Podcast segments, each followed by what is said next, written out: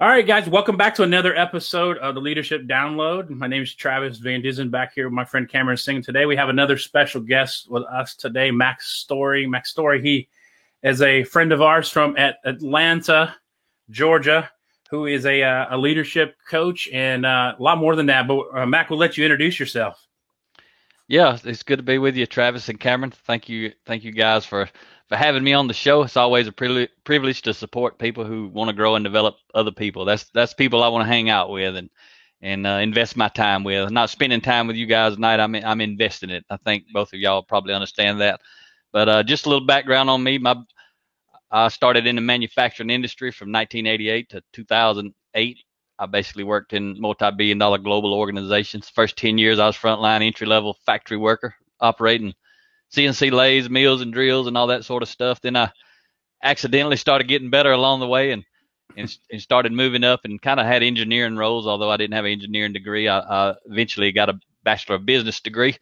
But uh, I did a lot of engineering things. I did C N C programming, C A D, drafting, setting up manufacturing sales, process engineering, cost estimation engineering, all that sort of stuff. And, and then I became a lean coordinator, a lean manager and quality manager, but mainly lean was my focus beginning around two thousand five. And, and, uh, I did that until two thousand eight and I resigned. We had a lot of success. I had a great leader, best leader I ever reported to those last three years. And, and we, uh, actually went from minus three percent gross profit margin to plus thirty-five percent gross profit margin in just three years. And I was learning to lead lean and everybody in there was learning to, to do lean, you know, with me leading them. And, And then two thousand eight, I resigned in the middle of the Great Recession just to show people how smart I was and and uh, went to zero and f- tried to figure out how to start my own consulting business. And that actually went pretty well. And by twenty twelve, I decided I didn't want to do lean manufacturing consulting any longer and and shifted over into the uh,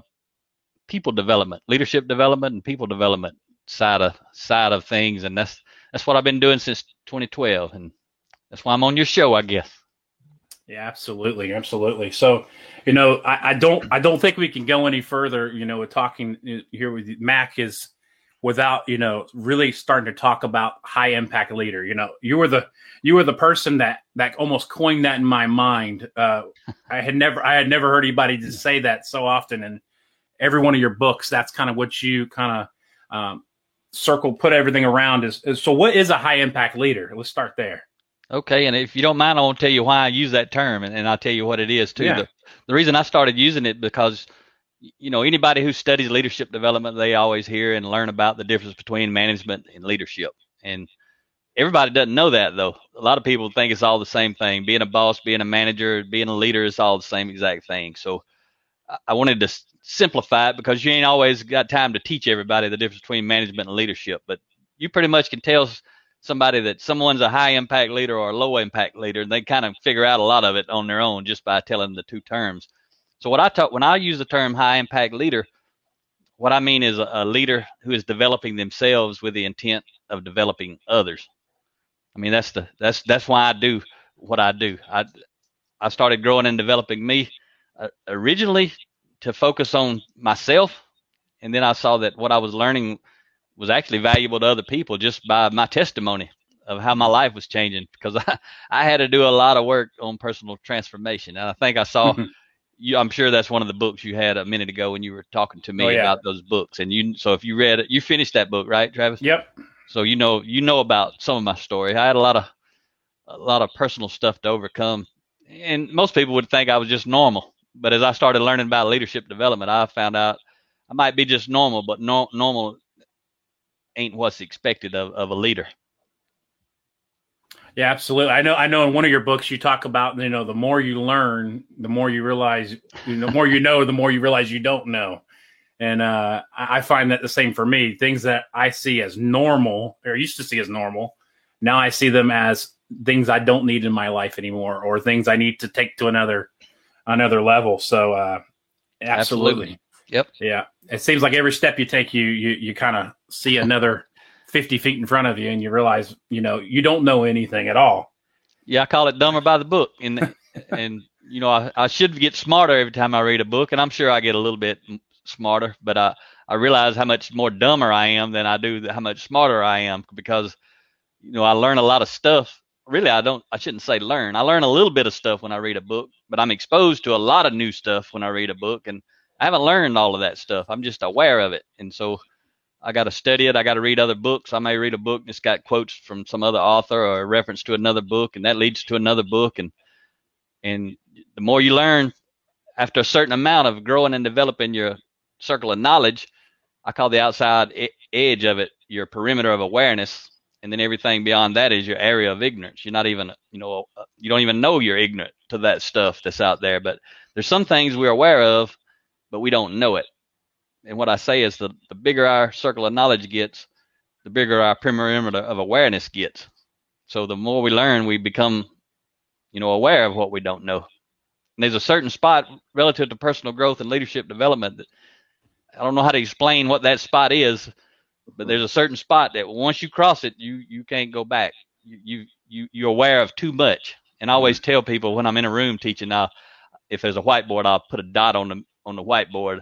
You know, I'll put a dot up there, and I'll say, I'll say, you ever met anybody that if they don't know, you can't tell them? I'll say, if you have, that that dot represents their circle of knowledge. They don't know much about what they're talking about, which means their perimeter of awareness is very, very tiny. So they don't even know what they're unaware of. I mean, I'm sure both of you guys have met folks like that in your life. If they don't know, you and nobody else are going to tell them. I've been that person. Oh, I've been that person too. That's a good point. You know, it's relative to different things, right? Yeah, absolutely. Absolutely. Cameron, you got anything to add?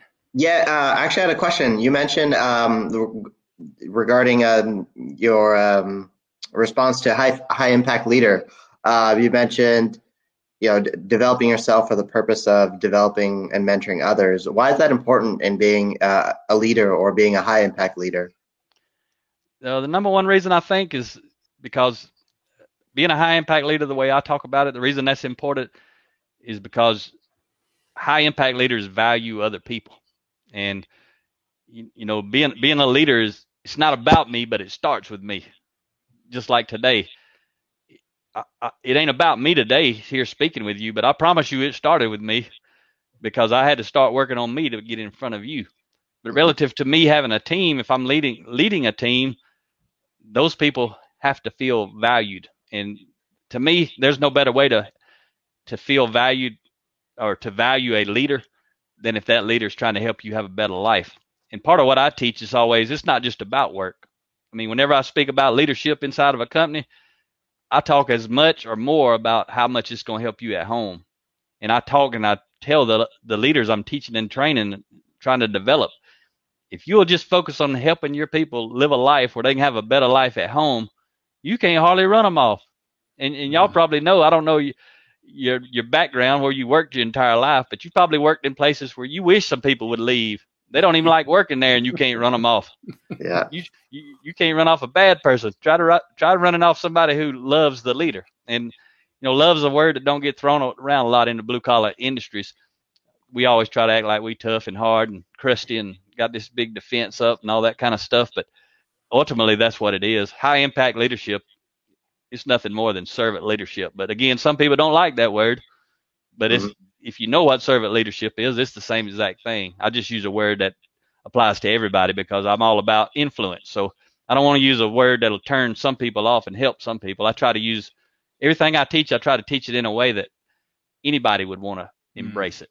No matter what your political belief is, where you come from, how you live your life, it doesn't matter. All you got to do is value character, and you'll like what I'm talking about. Yeah, that's great. And now going into uh, what you talk about, blue-collar leadership and, and uh, supervision. You mentioned every high-impact leader's journey begins in, in the mirror. Um, can you expand on that and unpack that for us and what, what that means for people that want to strive towards leadership or those that are watching that are currently leaders? Yeah, maybe I can maybe I can get to the point in just a little simple story. A lot of times when I'm speaking, especially speaking at conferences or things like that, a lot of times leaders will come up and and uh, they'll start saying, yeah, I heard everything you said, blah, blah, blah, and all this stuff. But but let me tell you about my team. And they start telling me what's wrong with their team. And I listen. I'm, you know, I'm always a nice guy. And I, I always listen. And as soon as they get finished telling me how bad their team is and how bad everybody they work with is and their peers and their coworker and their boss, you know, you know how, how it is sometimes. Yeah. and and I say, uh, what what what what leadership book are you reading right now? What do you think? What do you think their answer usually is? It's most often nothing. I don't I don't read, or I don't like to read. That's that's. As soon as I hear that, I mean, I already know the issue. But as soon as I hear that, I know the real issue. That that leader is not focused on the mirror.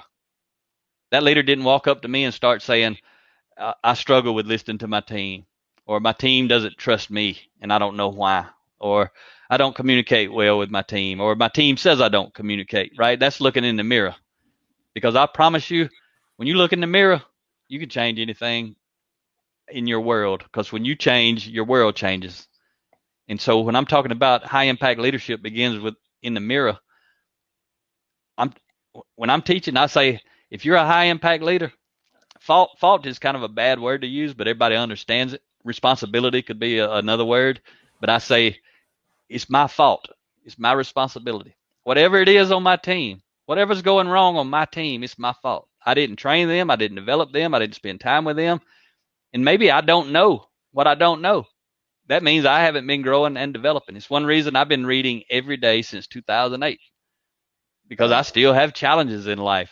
That's why I'm still saying, I mean, I know a lot about leadership, but it still begins in the mirror, starts in the mirror with me. I got to get better. Also, I want to be a role model, right? Mm-hmm. I want to be able to tell you I read every day authentically and with integrity, but it's, it's the reason I've written so many books. It's the reason that, that I've gotten to do what I'm doing, is because I looked in the mirror. I didn't focus out the window. I don't know if that really answered your question about this, but you can ask, you know, a little bit more in depth if you want something specific that I didn't say. No, that's good. That's good. No, so so I would ask this though. So when you when you go through this kind of this mirror process, right? Um, obviously, knowing your background, you, like you said, you've had many many things that you've had to work through over the years.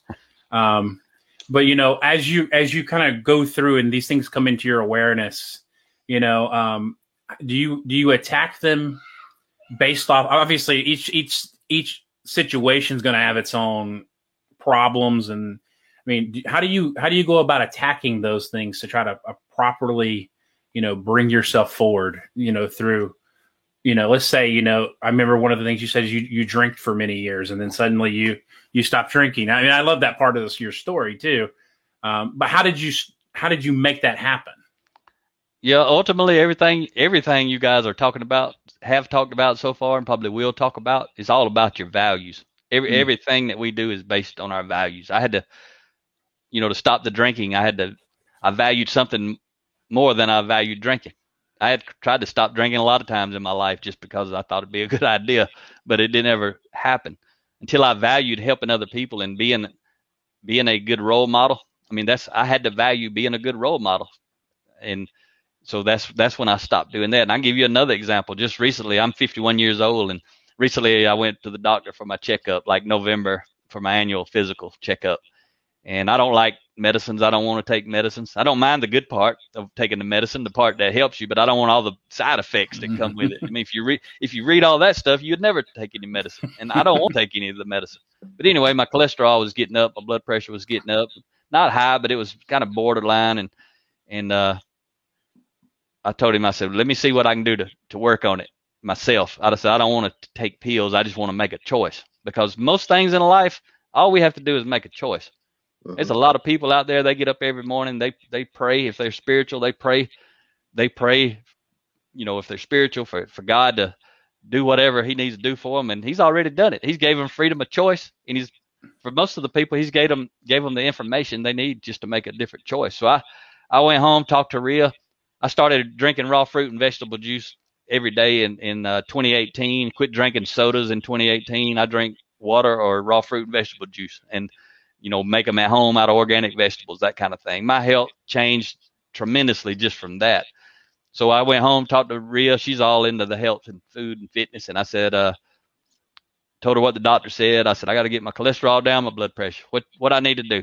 And I'm telling you right now, I'm giving you an example of what you asked, because mm-hmm. I be, I'm proactive. I didn't I didn't say, oh, dog, okay, what kind of pill can you give me? Mm-hmm. That's saying you the responsible doctor. I looked in the mirror sitting in the room. I mean, I didn't ever look out the window and say he was responsible. He's, I'm listening to him, but I don't do what a lot of people do and think he's he's supposed to fix me. I'm supposed to fix me. I'm responsible. Till I've done all I can do, I don't need him. I need to keep doing what I can do. Mm-hmm. And so she says, you got to cut out animal protein, because I'm going to tell you guys, I don't know what y'all eat. But up until till that day in the doctor's office, I, I, I like meat three times a day, every day. Mm-hmm. And I don't care if there was anything else on the plate. I'd be happy. And I, there usually wasn't much else on the plate. The Riz is like, you got to cut out animal protein. So I went, I went from three times a day to three times a week. And mm. and I don't have to eat much because of the raw fruit and vegetable juice. But I Riz started cooking me a lot of, you know, healthy meals.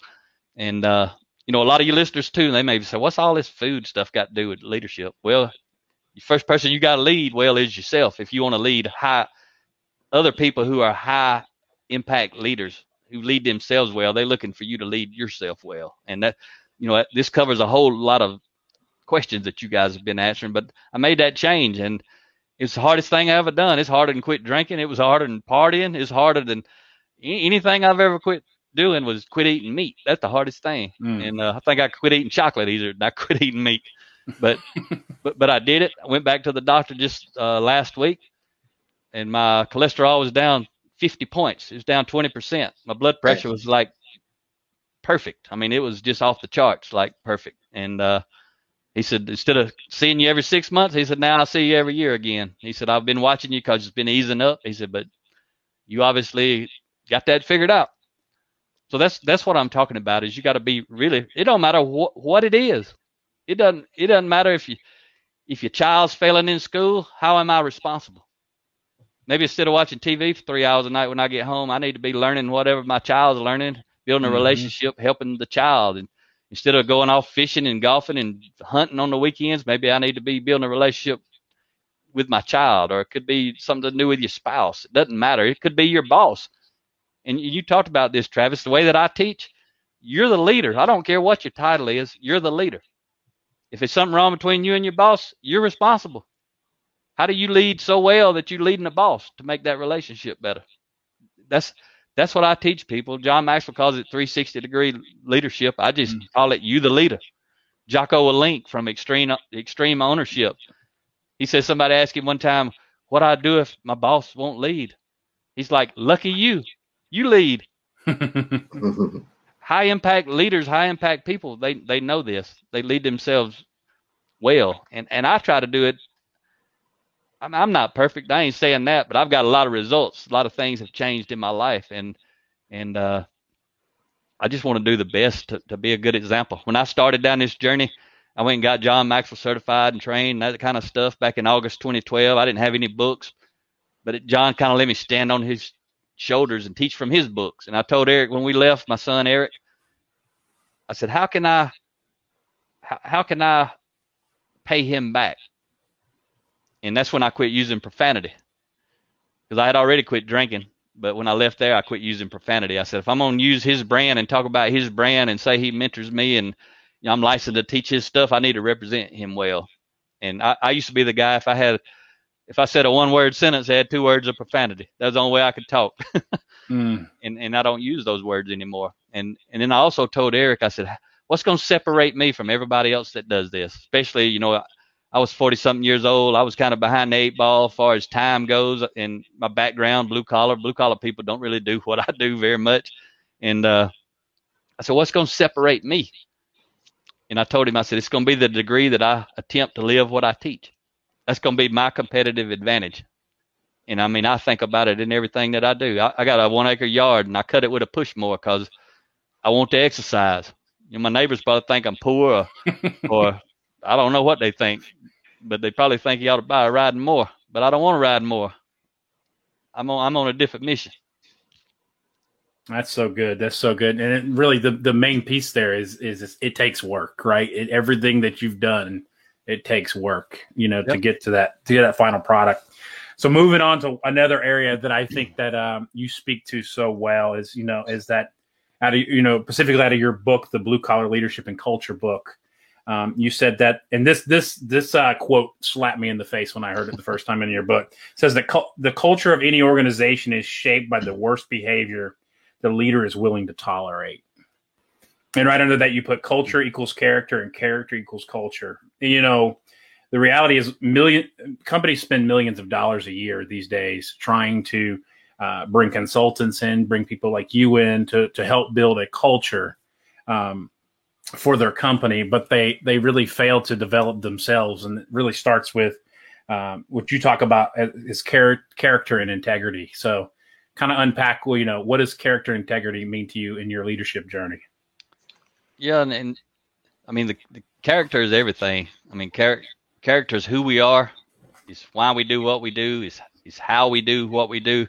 A lot of people, when you talk character, every time I talk on stage, I got to explain it because I know a lot of people think character means you're good or bad. A lot of times if you ask people what's character, that's what they say. It means you're good or bad. It does mean you're good or bad, but it also means every single thing that you are. It could be good or bad. It could be, you could be good in one area of your life, bad in another area of your life. You could, you could say, I'm gonna, I'm gonna meet you for this podcast at eight o'clock and I show up at eight ten. I may be a great guy, but that was a bad character. I was late. And, I, you know, if people, a lot of times people walk into a meeting, first thing they say, if they ain't there on time, guess what they say? Sorry, I'm late. Mm-hmm. I mean, that's what people, if they, if they at least halfway decent, they say, sorry, I'm late. Some of them just walk in, don't say anything, but they don't walk in and say, I'm sorry, I lied to you.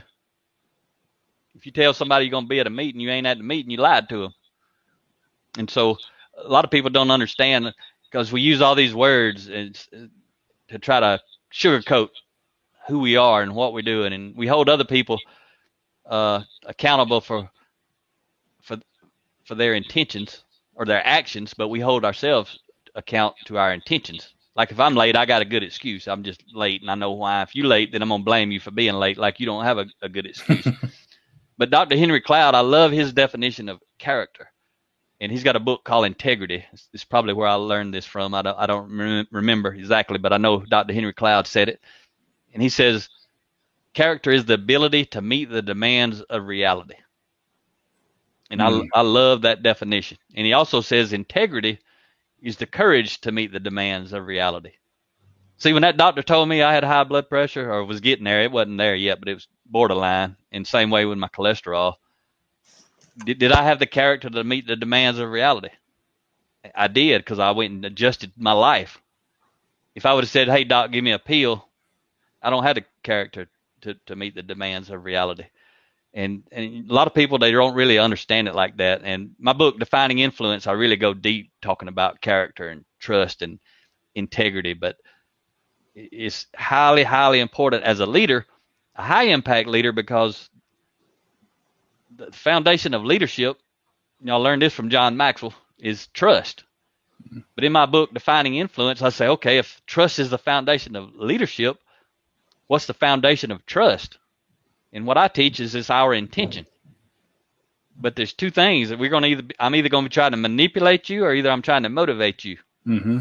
If I'm trying to motivate you, we both have mutual benefit. I win and you win. Habit four from the Seven Habits of Highly Effective People, win-win, right?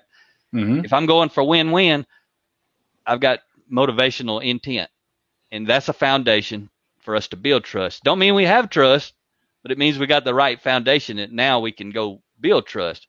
But if I'm looking for to manipulate you, only I'm looking only for my own benefit, there's never going to be a foundation for trust mm-hmm.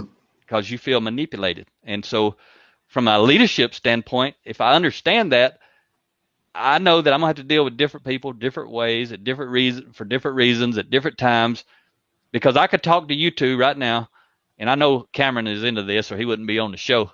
But let's say he was not into this, and I just somehow got you two to talk to.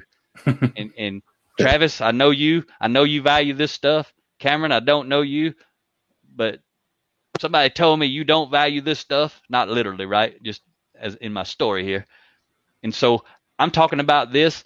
Travis feeling motivated, you feeling manipulated. I'm the same exact person talking about the same exact stuff. This is what happened when I go into a room and speak to people. You know, I'm just using you guys as an example. I know y'all gung-ho about leadership and stuff. But when I'm in a room speaking to people, a lot of people have been voluntold to be there. They didn't volunteer to be there. Those who are voluntold, they're sitting there with their arms crossed, looking up, waiting at their watch, you know, looking down, not paying any attention. That's one of the reasons when I first speak, one of the first things I say a lot of times, not all the time, but I say, first thing y'all need to know, I didn't come talk to everybody. I come to talk to somebody. And I ain't going to know who somebody is till I get done. Whoever you are, you'll be up at the book table wanting to talk, or you'll be friending me on Facebook or connecting on LinkedIn. And I say, if your boss told you to be here and you don't want to be here, if it's up to me, I'll let you go now because I didn't come talk to you.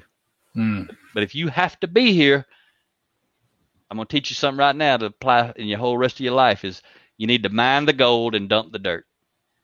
You may not like a lot of what I got to say. That's the dirt. If you got to sit in the room, you got to be in the room, be present, and, and listen for some gold nuggets.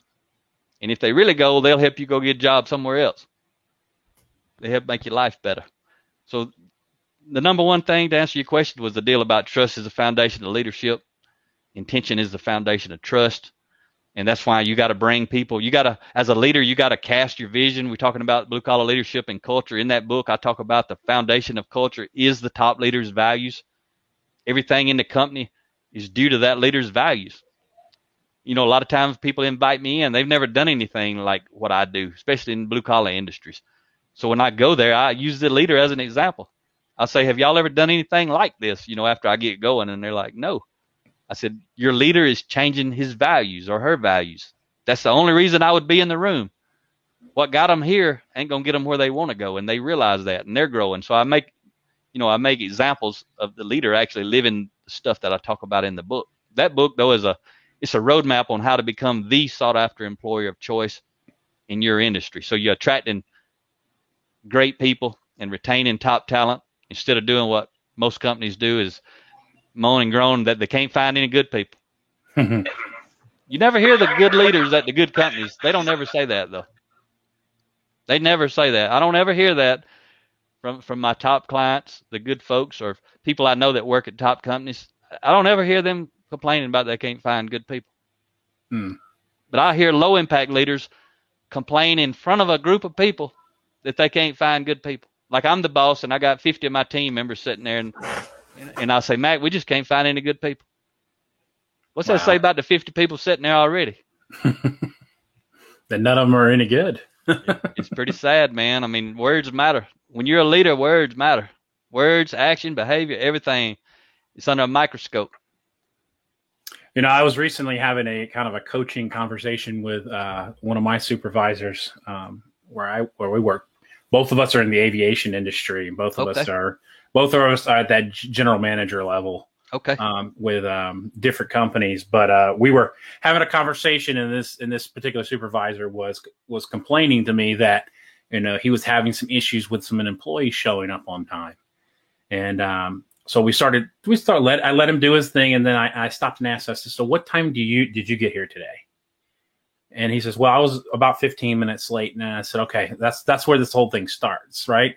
Mm-hmm. I said, if if you're asking your employees to show up on t- on time, but yet you're not setting that same standard for yourself, then that's a, that's a character issue. That's a, that is a not setting the standard issue, you know? And then I, I had that conversation, and then literally hours later, I'm doing a I'm doing a consulting call with another aviation business that I've worked with, and and we're having this exact same conversation with another you know another manager who's you know complaining about staffing issues and staffing problems, and I'm like, so you know are you showing up on time when you're asking your team to show up on time? Are you you know are you sticking in there and and, and holding yourself to the same standards as everybody else? Because it's like you said, it, we, we judge ourselves by our intentions, but we judge everybody else by their, their results. And that doesn't go very far with people, especially these days. Yeah. And what you just described, I call it co-signing.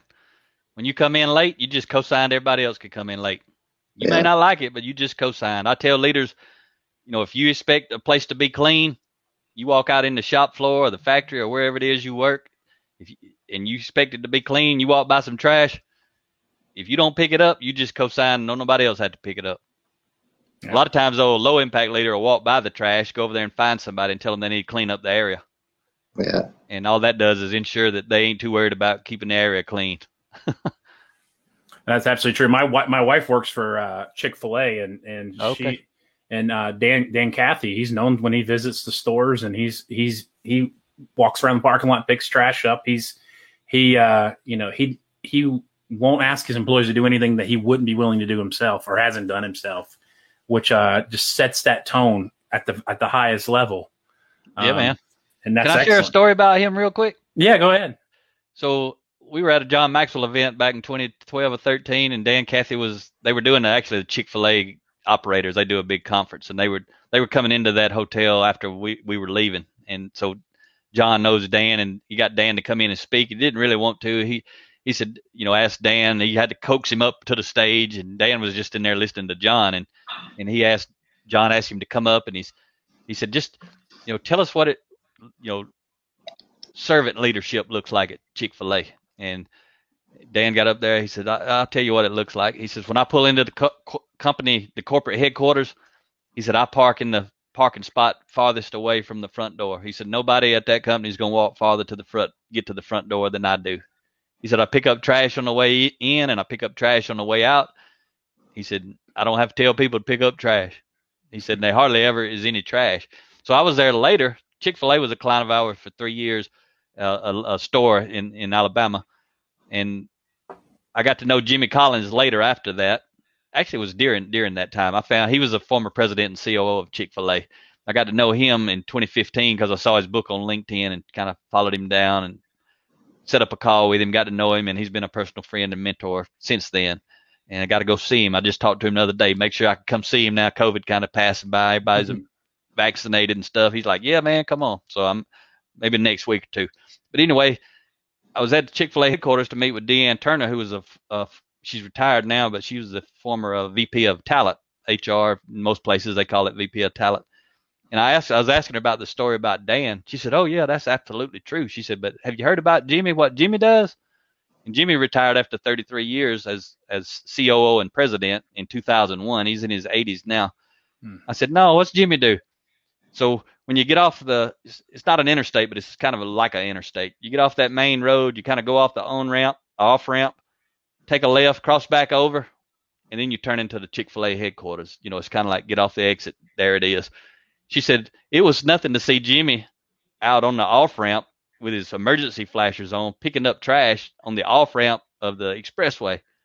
And so I thought that was just awesome. And then so later I see Jimmy and I said, Jimmy, let me ask you about this. And I told him the story, and he said, he said, oh yeah, Mac. He said, he said, I, he said, you got to love Jimmy. I mean, Jimmy is awesome. He says, he said, Mac, I wanted people when they got close to Chick-fil-A, I wanted them to already start noticing that we were different. He mm-hmm. said, so I picked up trash. He said, but you know what was funny, Mac? After I did it a few times, I'd be going in and I was going to stop and do it. And there'd be two or three cars out there with emergency flashes picking on, tr- picking up trash. Other Chick-fil-A folks. He didn't tell them to do it. They saw him do it. So they started doing it. Everybody's watching. Everybody's a role model. High impact leaders are definitely role models. Somebody's always watching. Oh man, that's so true. Cameron, you got anything you want to add? Yeah, that's so true. I mean, everyone is watching every move you make. And, you know, they say, you know, being the example is so important. Um, but now kind of moving the conversation on, um, you know, there's, you know, our audience is kind of new and those young leaders. And oftentimes these new and young leaders stepping into roles where they're filling, you're backfilling a position that someone that's been in there for twenty, thirty years, and they want to develop a great culture for their team. And they have all these great ideas, but where does someone start in terms of creating that great culture for, for their team? Yeah, I'm gonna, I'm gonna tell you the book to read, and then I'm gonna tell you s- some of the answer to it. But my book that Travis was talking about, Blue Collar Leadership and Culture, the five components for building high performance teams. I wrote that book for the top level leader, like the business owner or C E O, but a supervisor, a general manager, an ops manager, anybody can read that and do it from their level and below. And if they don't have buy-in from above, they can use that book to gain buy-in from their leaders. once they start getting results and the leader wants to know where you're getting all, what's changing, say, hey, I got a book for you, boss, and give them that book. But that's what that book is, literally a roadmap. It's, yep, that's it, Travis. It's based on uh, something my wife and I developed, the transformation equation. Basically, that equation's got the five components. It says leadership development plus unifying purpose. I mean, plus, yeah, plus buy-in, plus unifying purpose, plus competency, plus execution equals transformation. Mm-hmm. So leadership development, buy-in, unifying purpose, competency, execution. When any of them components are missing, though, you get something different, because leadership is influence. So when leadership development is missing, the leader is frustrated. So if you're a frustrated leader, remember, we look in the mirror, we take responsibility. If I'm frustrated as a leader for any reason, it's because I don't have influence somewhere, either down the org chart or to the left and right on the org chart or above me on the org chart. It's meaning I don't have influence. And so if I don't have buy-in, there's going to be resistance. If people don't know the why behind what we're doing and what I'm doing as a leader, there's going to be confusion. If we don't have the competency, and that book is all about leadership competency. It ain't about competency to do your job. So without competency, th- there's going to be anxiety. Without execution, there's going to be stagnation. Without any of those things, there's going to be chaos. And that's what's normal in a lot of places. The reason I told you that example of that, well, first of all, I want people to know what's in the book. And, and you can actually go to blue collar leadership dot com forward slash download. And you can read the five, first five chapters of all five of my Blue Collar books. You ain't got to put in an email. I ain't going to spam you. You ain't got to subscribe to anything. It's like right there when you go, there it is. You can just read it. And in that book, and right now, competency is what's missing. Most of the time people do a good job. That's usually who gets promoted in blue collar industries, white collar too. But we, you know, in blue collar industries, whoever does a great job, that's pretty much, if you hire from within, that's who's going to get promoted. I mean, if you promote from within, they're going to get the job. And what it takes for you to do a good job is completely different from what it takes for you to motivate and inspire someone else to do a good job. That's completely different. So, but most people just get promoted. They get given the title and the authority, and, and then they turn them loose hmm. because they think they already know how to do the job. Now all you got to do is lead, you know, be the boss. And it's no problem being the boss. You can be the boss with authority and your title, but being a leader, you got to go to, you got to go to work. So the one thing I'd want young leaders to know is, especially somebody who's never had a leadership position, when you get given a leadership position, you are not at the top of the leadership mountain. You're at the bottom of the leadership mountain. Yep. Somebody plucked you out of the forest, brought you over because they saw potential in you and set you at the base of the mountain. But I'm going to tell you this, you can't climb to the top of the high impact leadership mountain with base camp character. You can mm. be a boss, but to get up that mountain, you got to build relationships. You got to grow and develop your influence. And when you get to the top of that leadership mountain, it means you're getting great results based on great relationships. But the way you become, you're not a high impact leader though, because you got great relationships and you got great results and you're on top of the mountain. That's what not, that's not what makes you a high impact leader. That's what makes you a great leader. You want to be a high impact leader, you got to go down the mountain and start bringing people up mm-hmm. the mountain. That's what's going to separate you. And most people won't do that. It, it requires a much higher degree of sacrifice to, for me to go down and get you. Because all I want to do is get to the top of the mountain and enjoy the view. That's what most people want to do. But a few people want to go down and bring other people up to help them enjoy the view. And that's what I think I'm doing. That's what I think you guys are doing.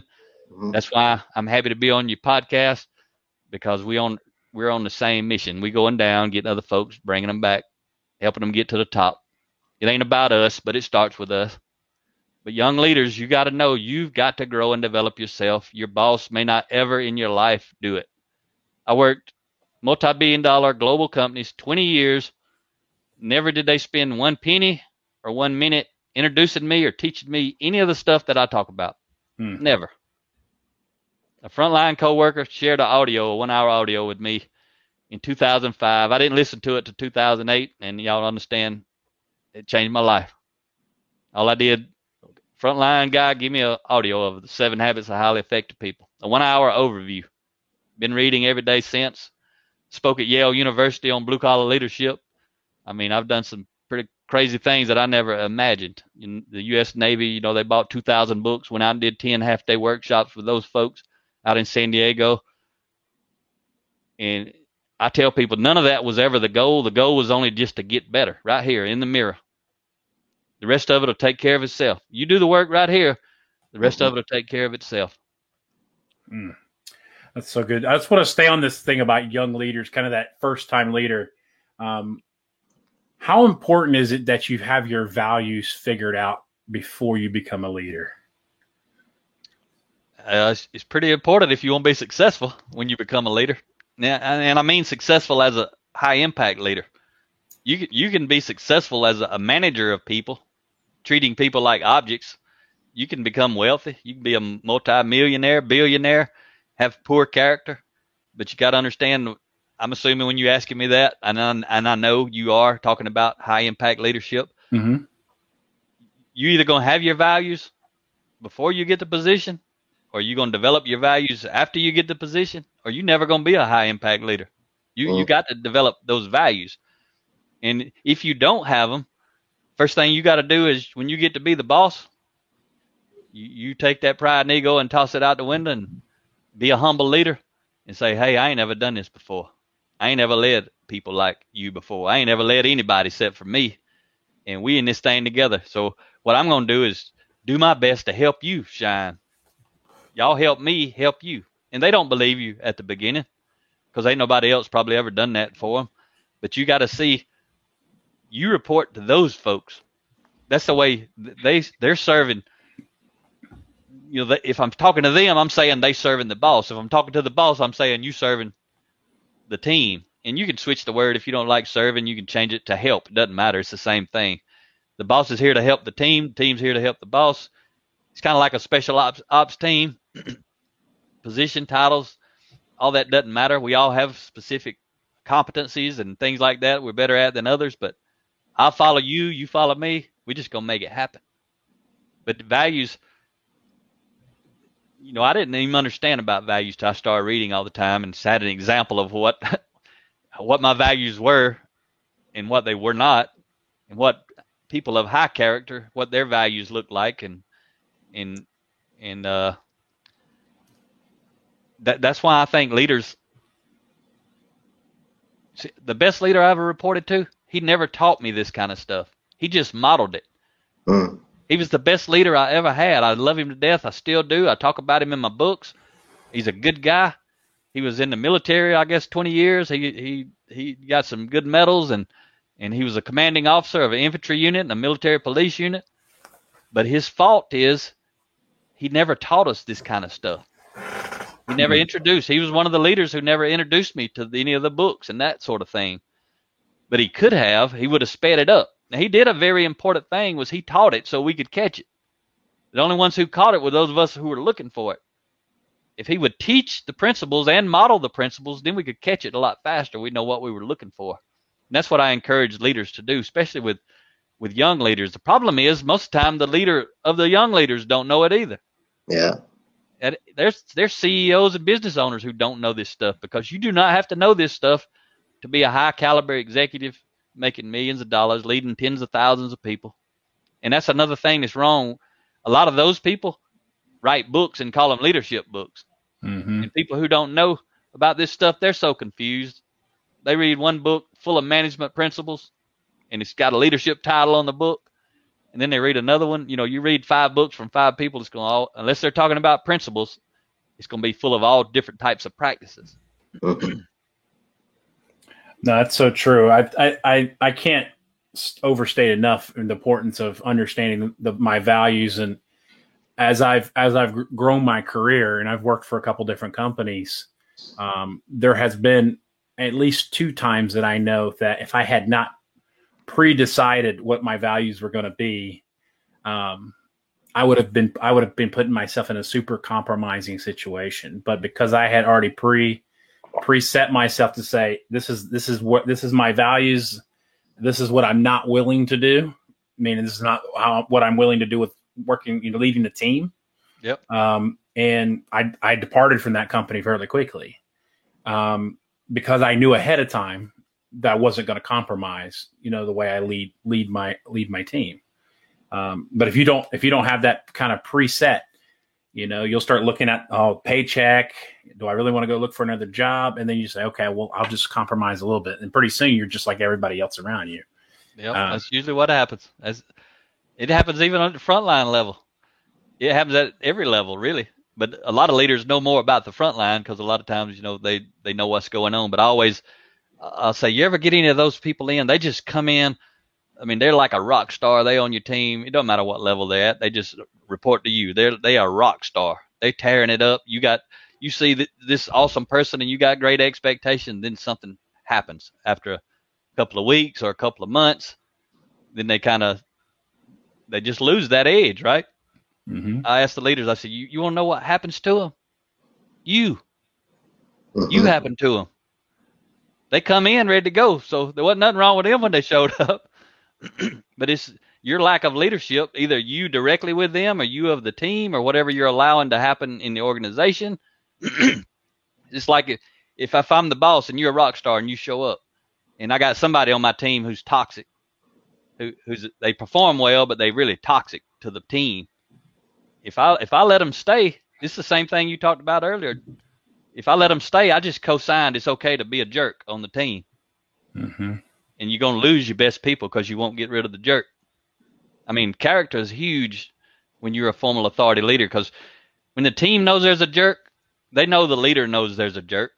Yeah. When the when the when that leader leaves the jerk on the team, he's losing integrity or she's losing integrity with everybody else on the team because they know the leader won't do what they need to do. That's that's another example of integrity at at in the leadership position. A lot of times leaders won't get rid of that person because they're going to have to carry the load or they're going to have to hire somebody or they're going to have to train somebody.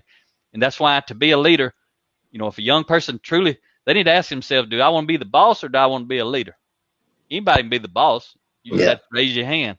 But to be the leader, you got to sacrifice. I, I remember when I was in infantry school in the Marines, I got done at Parris Island boot camp. And then I went to infantry school and got off the bus and wherever it was we were supposed to be, we run in between these two uh, squad bays and it was chaos and unorganized. And I'm like, we're going to get in some trouble, man. You know, I was like eighteen. I said, wherever this sergeant is, he's going to find us in a minute and wear us out. So I went inside the building looking for him and like asking him what's he want us to do so I can get us organized and squared away. That one question made me the squad leader right off the bat. He made me a leader because I was leading. I went in, you know, I, would, I didn't know all that when I was eighteen. All I, all I knew is we about to get in. I, I know what was going to happen if we didn't get squared away. So I, I'll square us away if nobody else. So I, he made me the squad leader. Back in those days, it didn't take me long, and I decided I didn't want to be the squad leader. And I went to his office, told him, this is not for me, sir. He said, why is it? I said, because I don't want to get up thirty minutes before everybody else. I didn't. I didn't want to sacrifice. And he knew, inst- he knew, you know, I didn't even understand it back then, but I knew I didn't want to be the leader if I had to get up early. I like to sleep. I'm a I'm a I'm a night owl. I ain't an early morning person. That was the worst thing about the Marines is getting up so early all the time. But usually didn't get to sleep too much in those training. But anyway, that was a good example of at that moment I didn't want to accept responsibility. But a lot mm-hmm. of people want the position and the title, so so they'll just show up and do a poor job at it because they want to be the boss or they want to get the extra check. So if I'm supposed to get up thirty minutes, I could have kept the job and I might not have got up to. You know, fifteen minutes earlier instead of thirty or when everybody else did, then I ain't prepared. I'm a poor leader, but I, mm-hmm. I didn't get in trouble. He didn't say nothing. He just said, okay. And he went and picked somebody else. And I thought it was pretty awesome when I look back on it, man, that that's so good right there. That little piece right there, that illustration, because if, if everybody could grasp that, that's saying this, look, if you just have that, just that thirty minutes of extra effort, can excel your career and your leadership so much further, whether that's thirty minutes of reading a day or thirty minutes of re- listening to a podcast or whatever it is, or thirty minutes of showing up to work early to be more prepared for the start of a shift.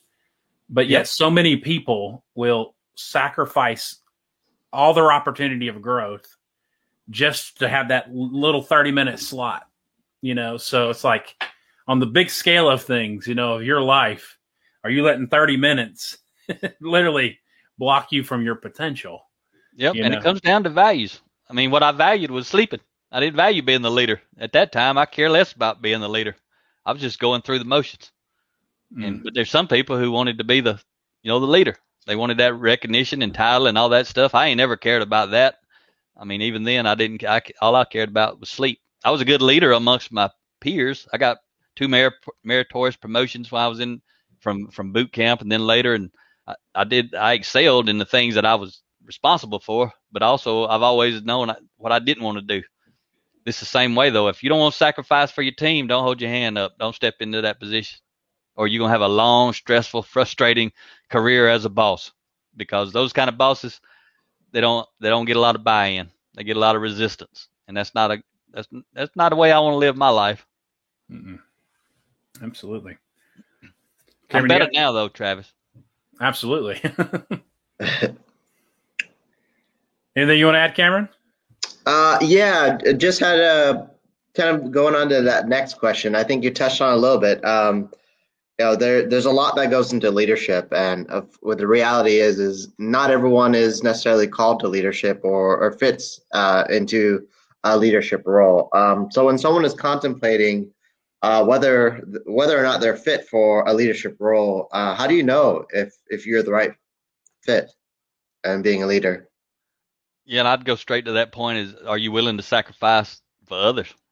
Now, I again, I ain't talking about being the boss. You ain't got to sacrifice for others to be the boss. But if you want to be a leader of people, meaning when I say high impact leader, I mean you're the kind of person people want to follow. They don't have to follow you. They want to follow you. And John Maxwell talks about uh, people who follow a leader because they want to are forty percent more productive than people who follow a leader because they, they have to. So the ultimate thing is you've got to sacrifice for your team. I mean, mm-hmm. I've got, I've got business owners.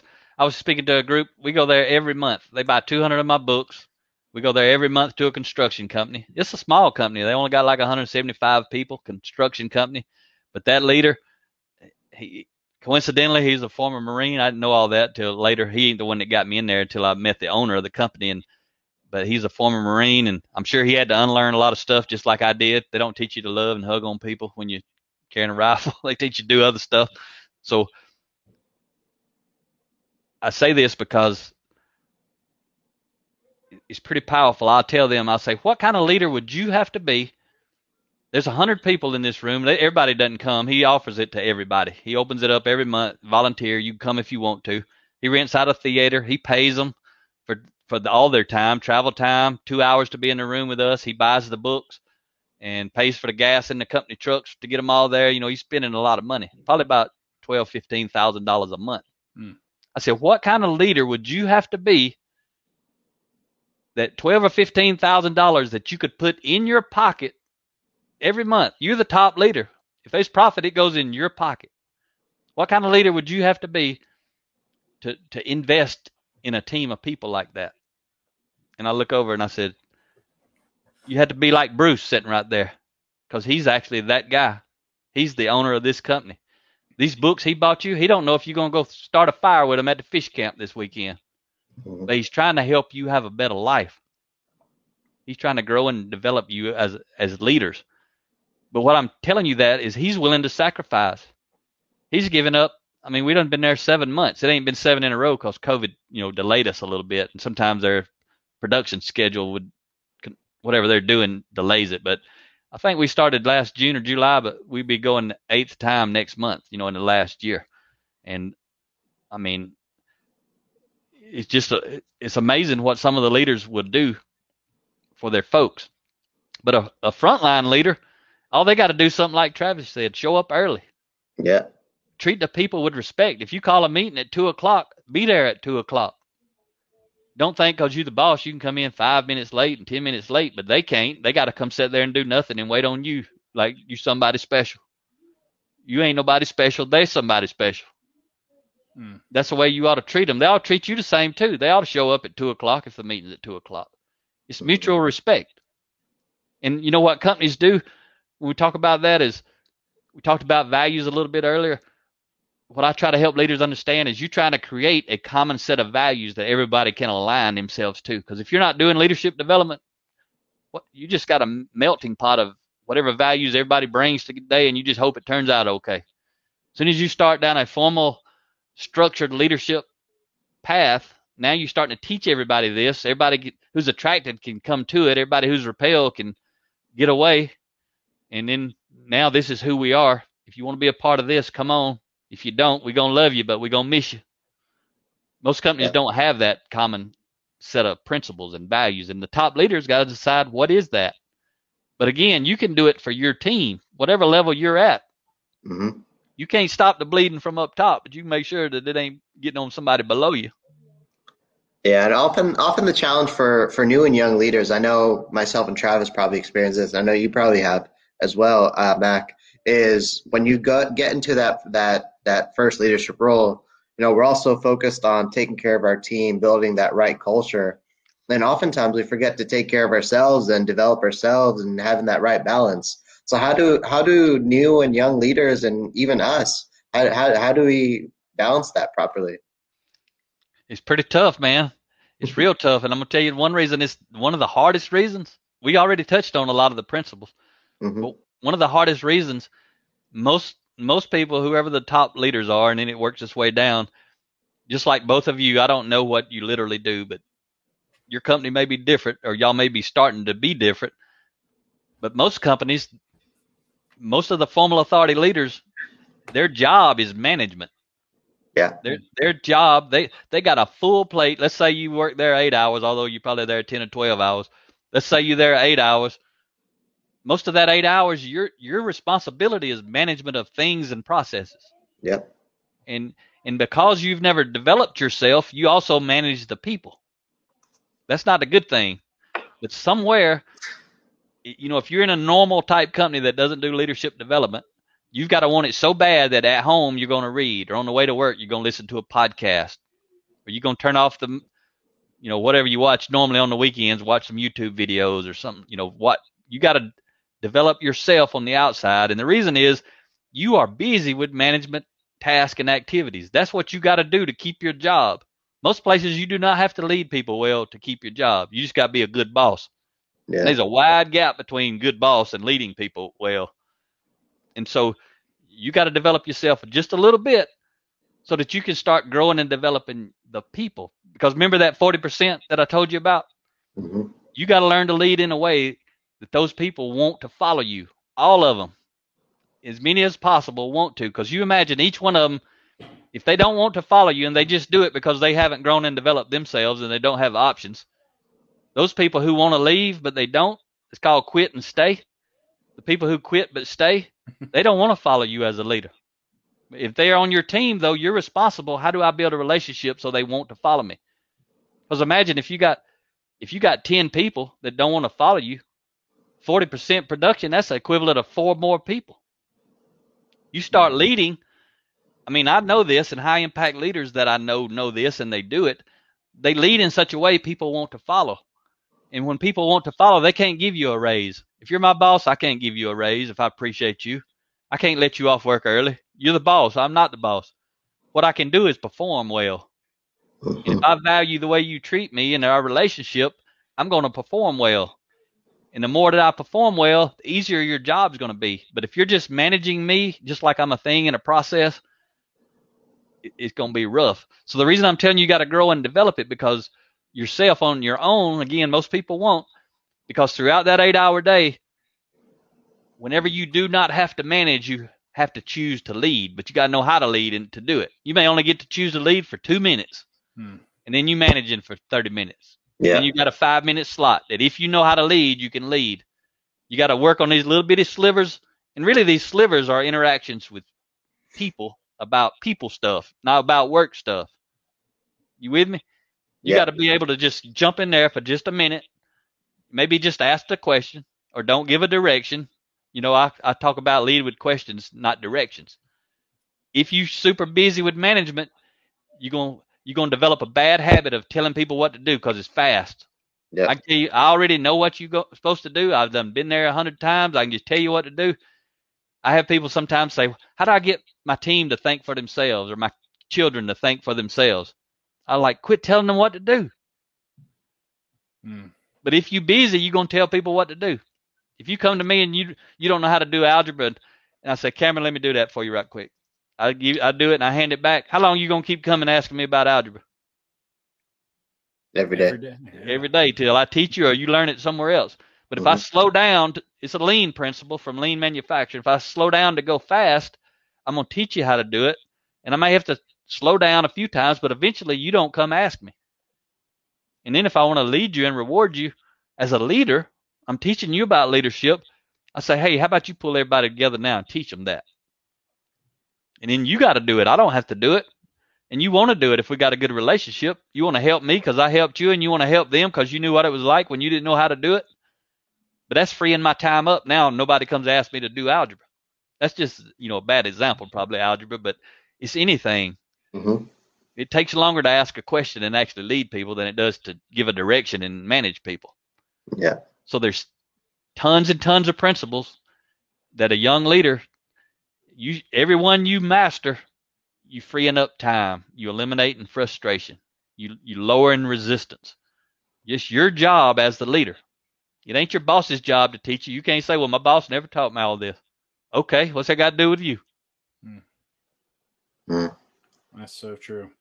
So kind of going into our last little uh, kind of segment here, and it's, I think this is the question I'm most excited about because it's super relevant to what we're uh, what we're going through right now. And, and Mac, I heard you speak to this on one of your recent podcasts that I was listening to a couple of days ago. You know, a lot of companies are struggling right now. I mean, I'm sure you're getting phone calls and talking to people all the time because I know I'm I'm talking to people and they're not able to hire. Recruiting is pretty much almost dried up in some senses where companies that used to be able to put an applic- you know, put posting out and they would get, you know, you know, a hundred applications, they're getting two and three.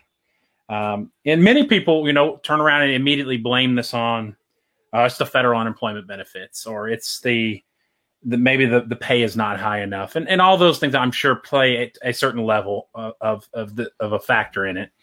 But, uh, you know, a lot of leaders are taking this and using this as the crutch that they're leaning on right now. Saying, well, you know, until until the federal government stops paying or until my company, you know, raises the pay wages, then I'm just going to lean on this and I'm not I'm not going to take any responsibility for this, uh, for what's going on. You know, what what do you have? What do you have to say to that? Well, I would say that if every company was the same, that that might be a legit excuse. But every company is not the same. And I use us as an example. Let's say you got a company, Travis, and I got a company, and I'm, I'm going to make you the bad guy because it's easier for me to tell the story from this side. Mm-hmm. I'm going to make you the bad guy. You you the guy that, that, that can't find any, any good people.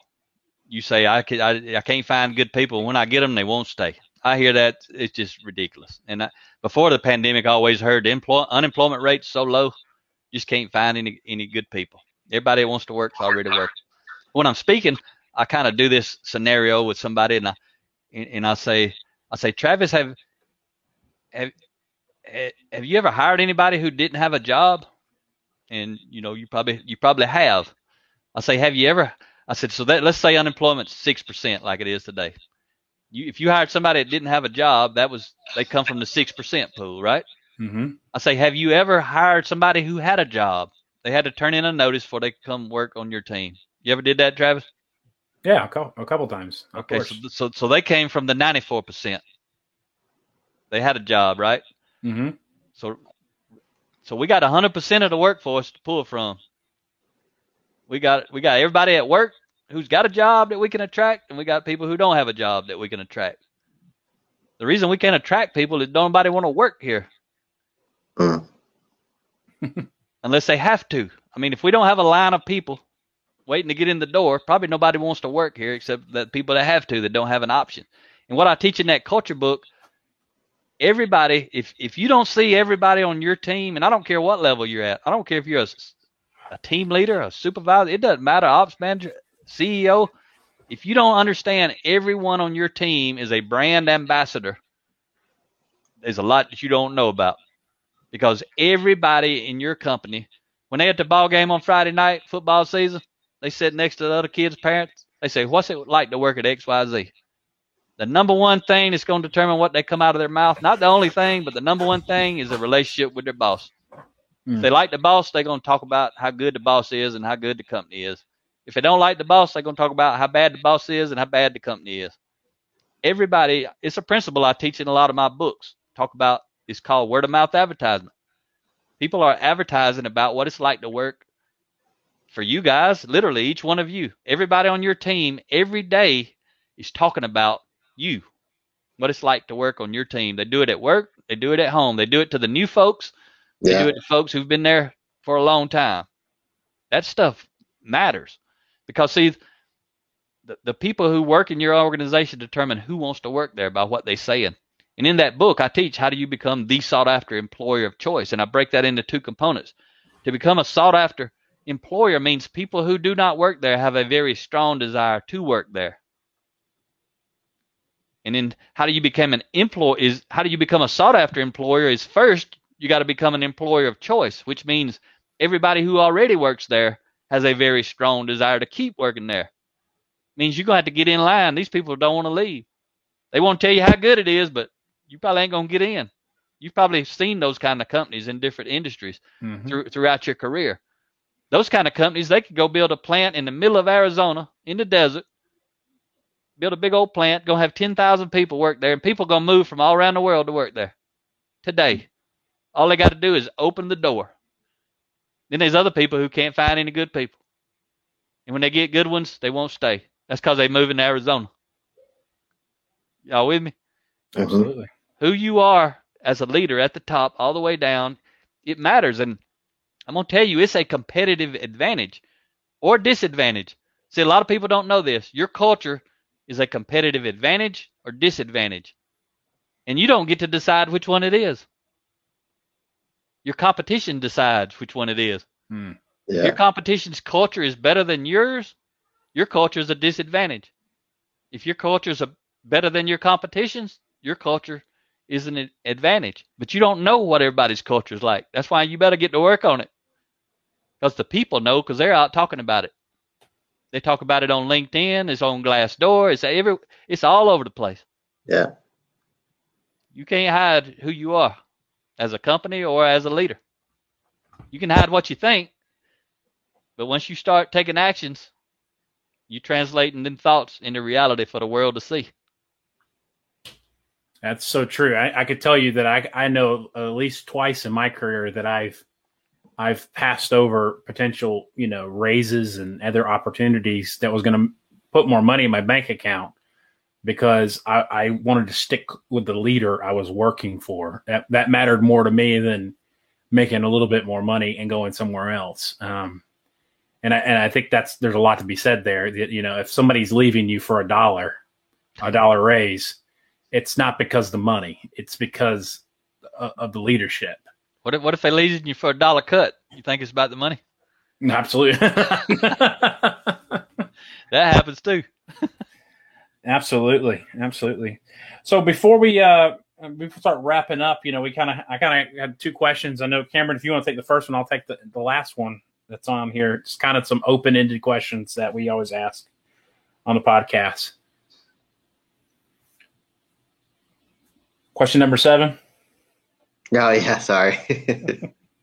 um, you know, to, to to wrap this up, what do you think is, is the number one piece of advice that you have for, for new and, and young leaders? Today, I'd say it's who you are matters.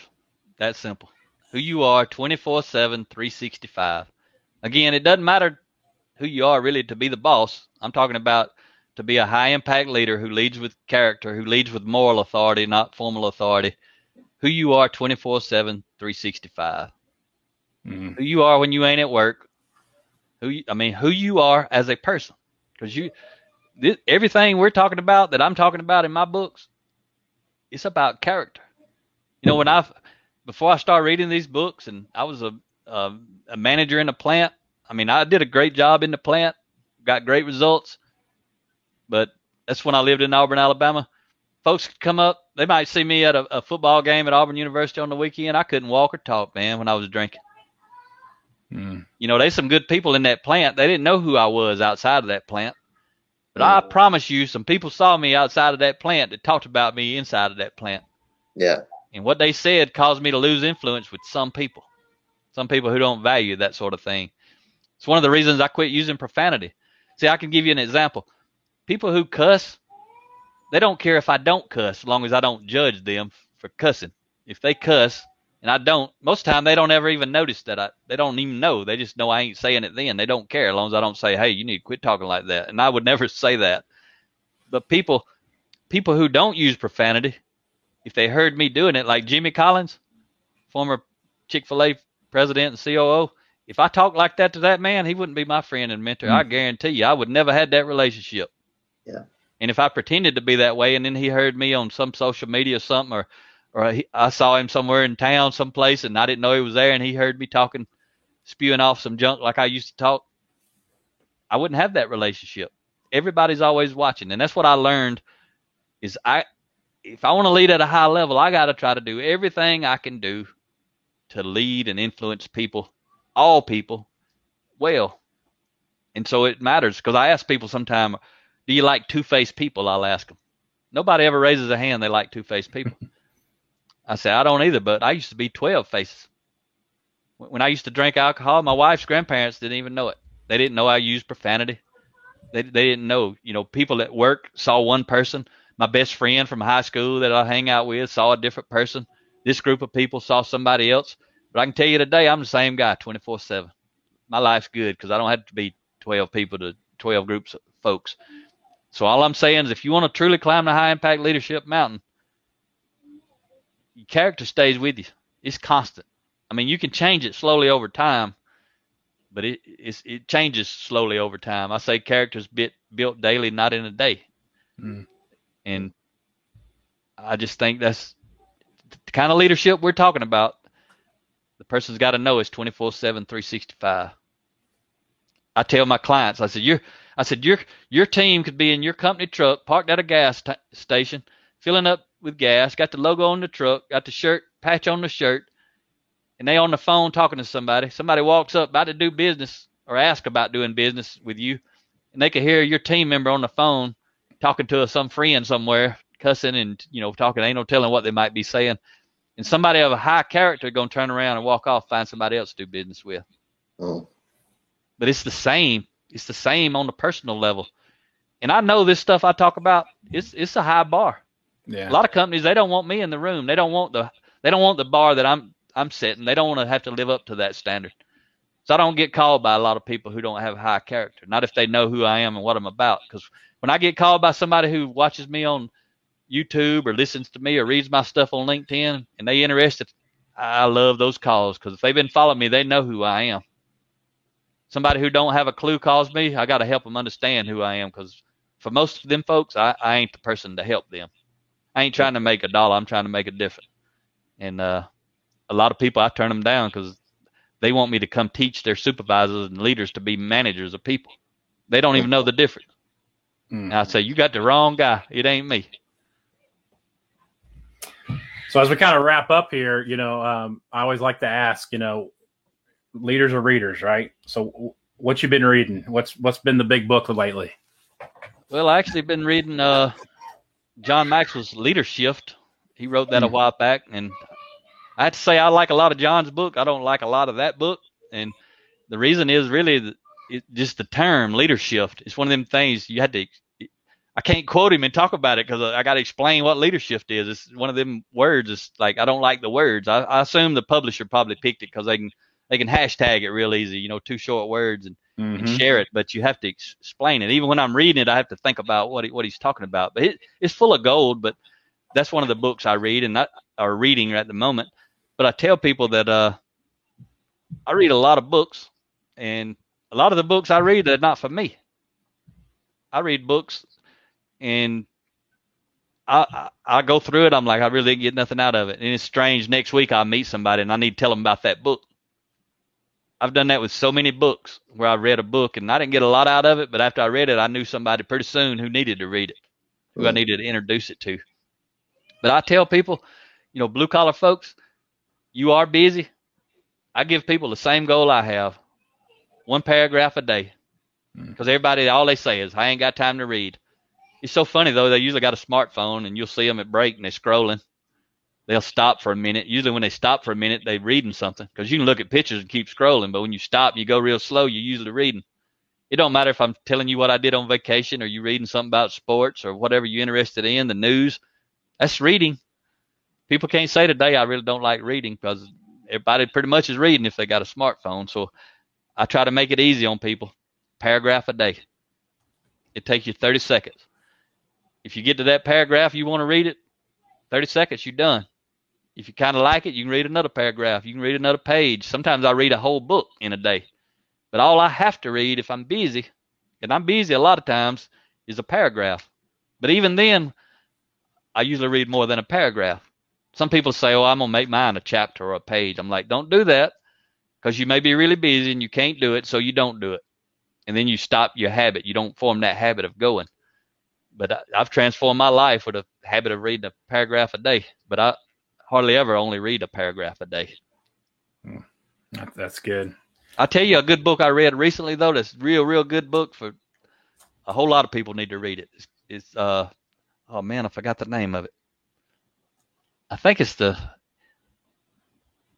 it's either the four levels or the five levels of engagement. Uh, uh excuse me. What's the word now? Just lost it trying to think of the name of it. Uh, attachment. It's either the four levels or the five levels of attachment. I, I got to read it again. It's one of them I want to read again. It was really good, but it talks about when we become attached. I mean, I, there's a lot going on in our world, and a lot of people are at the fanatical level of attachment. But it could be mm-hmm. sports. You know, people, they lose a ball game and go out and get in a fight or to kill somebody because somebody lost a ball game. It doesn't even matter. Then these other people go watch the same ball game. They don't care who wins or loses because they ain't attached at any level. And then some people go and they like one team because they got a red jersey and I like red. You know, I'm attached a little bit. And then there's other people who go and maybe they went to school at, at this college or whatever. And so, or they live in this town, they pull for that team. They're a little bit more attached. But the highest level is that fanatical attachment. And, you know, when I read that book, I'm like, man, I can see where I used to be this way in some levels.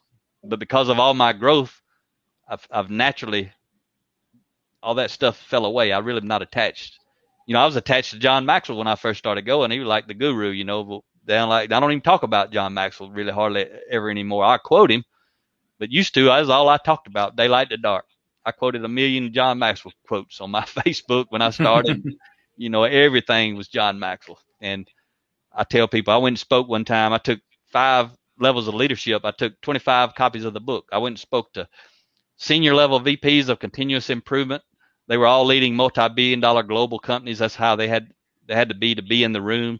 Companies like Coca-Cola, Delta, and all those folks. And that's twenty thirteen. I took them, these five levels of leadership. That's my second favorite book, by the way, of all time is that book. Number one is Seven Habits of Highly Effective People. I tell you, if, If you can only read two books in your life and you want to be a high impact leader, read those two. But mm-hmm. I, I took them the books, passed them out. I said, how many of you guys ever uh, heard of John Maxwell? There are three hands out of like sixteen people went up. I said, no, I'm serious. I said, I ain't going to ask you to raise your hand all day. I just want to know just one time will you do it? And three people. Mm. And I tell people this. I, t- I talked, I had a thirty minute slot and I talked about, nobody knew who John Maxwell was. And I, everybody knew who Mac Story was because I was the one in the room. And I spent my thirty minutes talking about John. I didn't tell him nothing about who I was. And that's when I pulled the trigger on all that. And I said, I'm going to build my own brand. And, you know, three people knew him, seventeen, sixteen knew me. And I talked about somebody else. And so I, that was a lesson. John's a great guy. I just tell people, if you're going to be in this space, I don't know what all you guys, you two especially, what y'all personally aspire to. But the sooner you start building your personal brand, the faster you're going to get there. Mm-hmm. Because if you'll put all the energy into selling you that you'll put into selling somebody else, you're going to be much more effective because usually you're talking to somebody. Mm. Don't, you know, don't, uh, don't avoid the standing on his shoulders. It's great. He let us stand on his shoulders. I mean, I got a lot of value out of it, but I went and got what I needed. I mined the gold and then I moved on.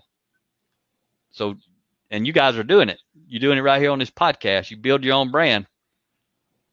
Absolutely. Absolutely. So before we go, I want to give you an opportunity because, I mean, obviously um, I've learned so much from you through books, conversations, podcasts, YouTube. What is the best way for guy, people to get a hold of you? Um, you know, if they want to, if they want to learn more about, you know, what you do, or, or, you know, want to, want to follow up with wa- watching more content or listen to more content, where can they, where can they find all that? Yeah. blue collar leadership dot com is the main website. And again, you can download a lot of my books, and there's a link to download a lot of my wife's books, not the whole book, but excerpts, a lot of five chapter sections of my books at uh, blue collar leadership dot com forward slash download. And, uh, LinkedIn is my primary social media. I put something on there about every day. I've got hundreds of articles out there. I've got a Blue Collar Leadership podcast on pretty much all platforms. I got over two hundred episodes and and put out a new one every week, Friday morning. And my cell phone number is three three four, seven two eight, four one four three. People can call me straight. I tell people, I'm. you want to talk about personal growth, leadership development, I'm open twenty-four seven, three sixty-five, but I ain't always available. But I'm always open. So I usually get back with you within twelve hours if you call me, or within twenty-four hours at, at a minimum. People say, why do you give your phone number out on social media and videos and podcasts? I'm like, I want people to call me. That's why. Yeah. And I will one hundred percent back that up. You know, me and you've had a couple of conversations that's gone for a couple of hours in depth, and you've, you've been very generous with your time. So that's, that is greatly appreciated. And we thank you for spending some time with our audience, and uh thank you for everything that you're doing. We really appreciate it. I yeah, appreciate thank you, Mac. I definitely learned a lot as well. So we're going to wrap it up. So we'll catch you guys on the next episode of the Leadership Download. Till then, be well. Take care. Thank you. All right, let me end this.